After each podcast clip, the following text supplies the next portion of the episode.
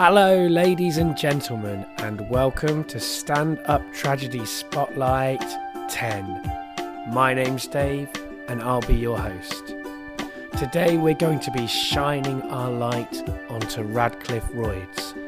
Radcliffe is a fantastic true storyteller, writer, and raconteur.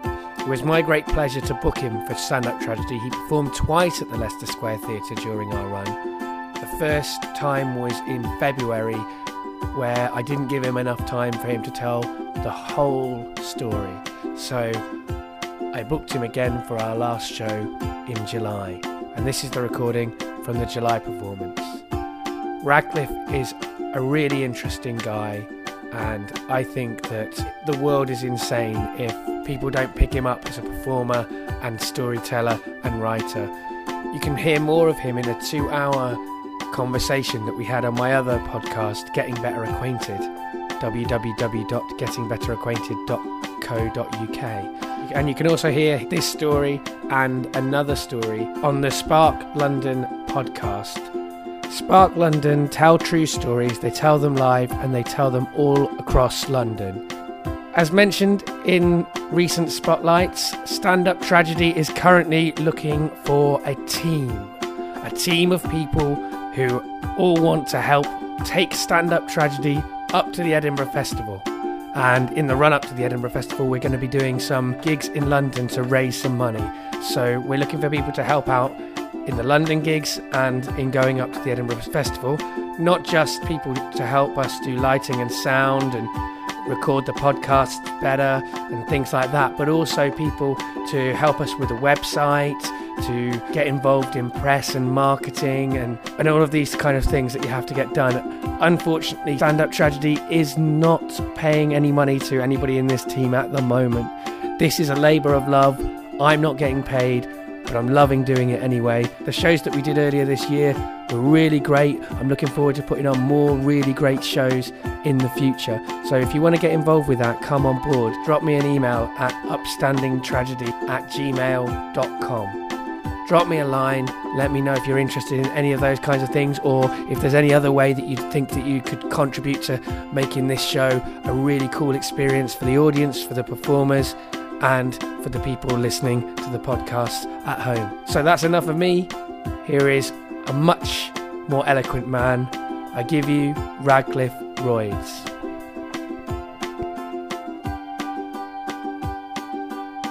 So now I'd like to welcome back to the, the stand up tragedy stage a man called Radcliffe Royds, who Woo! has been here before. Uh, the, last, the last time he didn't have quite enough time to tell his story, so he's back to do it again. I first met him at Spark London, which you can find at www.sparklondon.com. Welcome, Rad, to the stage. He's right here. Good evening. I am tall, blonde, and handsome, and I'm not a murderer. I just want to make that clear after the last act. Um, and my story, I'm afraid, is going to lower the tone very early on in the evening. Because um, mine is a tale of tragedy. Yes. I'm going to tell you the story of um, the end of my second marriage. The tragedy started at the beginning of my second marriage, but I, I saw it through to the end. I, I've had several wives, two of whom are my own now. this particular night, cast your minds back. The year 2001, I think it was. It was a late July evening. I was returning from Bournemouth, where I'd been on a minor cavort with friends. And I came back to my lovely house in Clapham. Some of you will know Clapham.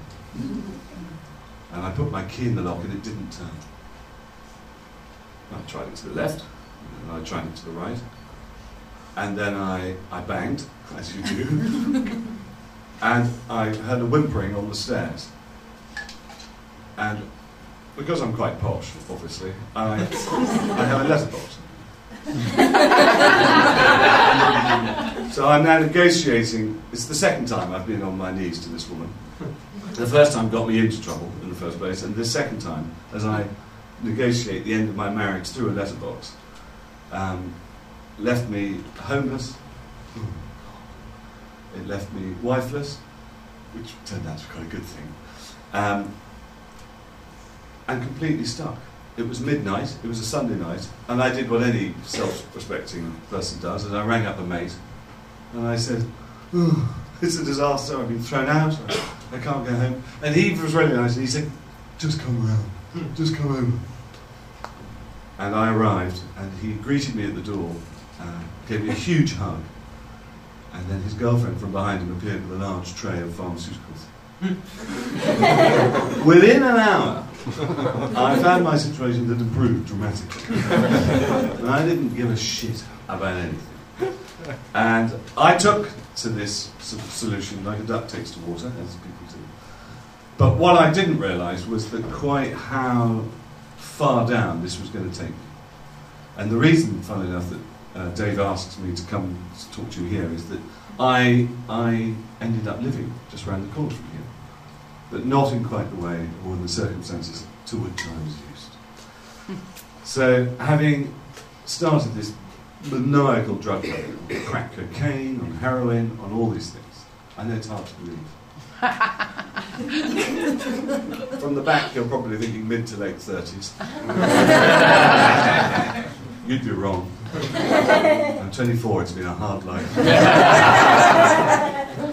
but I got, I just, I got sucked in hugely, and I'd ripped off my friend, I'd ripped off all my other friends.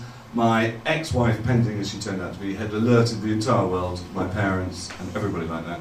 Don't speak to him. He's gone mad. I was living, I was living in my car at this point. Um, and uh, so I had a totally carpeted estate, is one way of looking at it. um, and, I, and I just could not stop. I just could not stop. And then it, I got lower and lower. And eventually I got so desperate I decided to ring my parents. now, my mother is the sort of woman that brushes her hair to answer the telephone. and I rang up and I said, Hi, Mum, how would it be if I came home for a few days? And she Oh, no, dear, our insurance wouldn't cover that. she put the phone straight down. I, luckily, through my connections with all these nefarious chemicals that I was now taking, had met a really amazing guy called Delroy.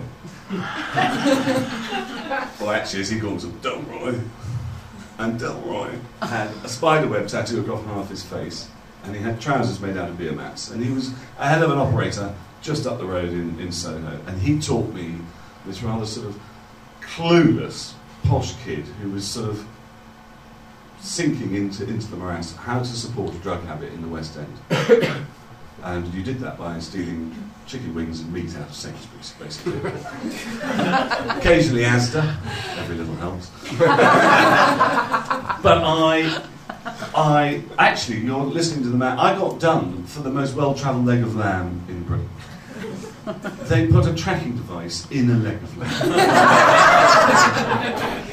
well, I mean, really. If you, uh, how, how, many people? Hands up, anyone's been to jail here? Don't I feel lonely? well, I have. Now, when you go to jail, you kind of want to have something with a shotgun or Brinks mat or you know something with a bit of meat to it. Well, I say. When you go in and they say, "What are you in for?" Oh, you know humiliation. Cutting a very long story short, Delroy and I, what we did was we would go into Sainsbury's and we just fill up our bags with, with, with meat and I actually was performing quite a useful social function. So for those of you who think I'm a thoroughly dishonest, distasteful person, you'd be right. But I wasn't, I wasn't without some use, and that was that the woman that does Meals on Wheels in Westminster, or then did, um, would pay us 50p in the pound. So if we had a £10 pack of steak, she'd pay us a fiver for it. She got cheap meat to do the Meals on Wheels, so everybody, it was a win-win situation. The police and this tracking device didn't see it that way.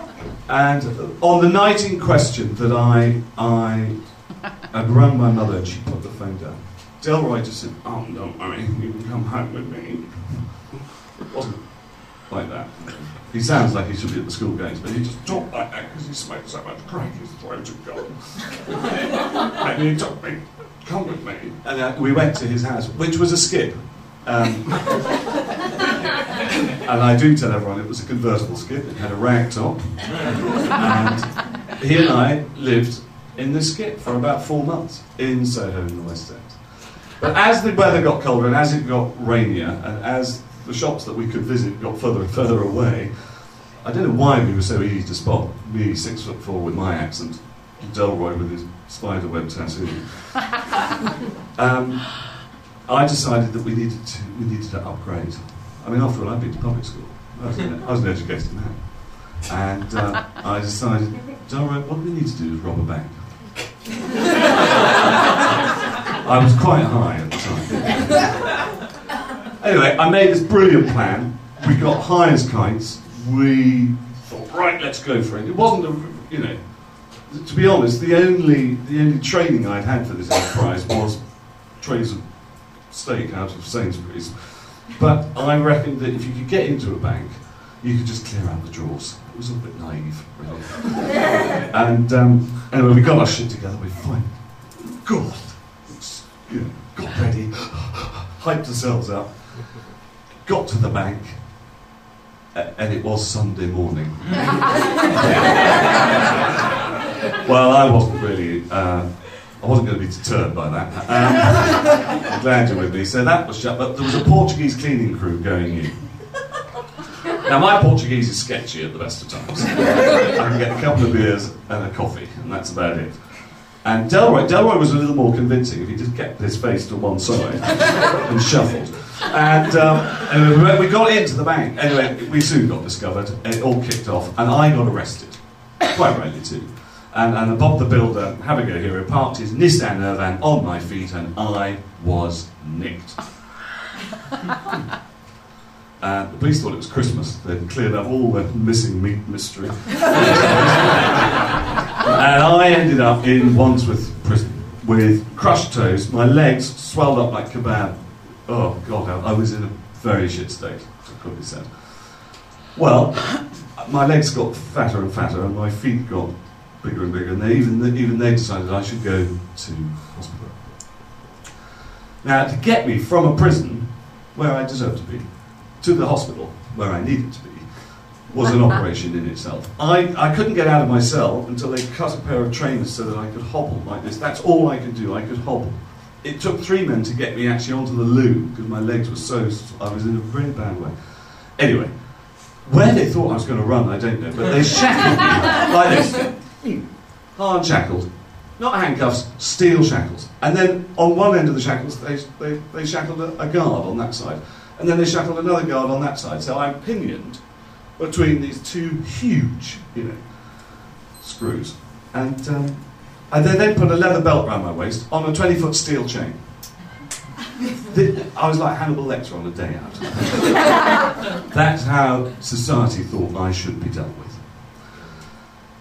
Well, they got me in the sort of, you know, there was a sort of, there was a wheelchair ambulance actually, because it's the only way they could get us all in. And we got to Chelsea and Westminster Hospital, which has revolving doors. I don't know if you're, if you're familiar with those. right, you're with me. Okay, so there's the three of us, shackled. Uh, trying to get in through the doors. And we could get in, the three of us, there was just enough room, but the guy on the chain it kept jamming. So we were totally. Anyway, so by now there was this hideous thing where the janitor came out, you had to undo the door, there's a crowd appearing. I'm thinking, God, I know somebody. Whatever. And I went to the ultrasound bit and I got looked at, and the, the, the hospital's got a long corridor, and I'm quite tall. You'll have spotted that if you're sitting down. And I was quite tall. And there was a, a cousin of my second ex-wife, Pending, as she turned out to be, uh, doing a Friends of the Hospital bookstore. she saw me through the distance and went, yoo as I was not. She collapsed, she fainted, she was so shocked. The last time she'd seen me was in a white linen suit, getting married in, this, in the Algarve. And um, it wasn't quite the, the, the, what you expected. But the, the, the amazing thing was, as she collapsed, I mean, bearing in mind, I'd been living in a skip. I was now physically pinioned between these two guys, with a guy leading me on the chain. It was the first time that I saw myself as other people must see me. And at that point, the madness stopped. Thank you very much for listening.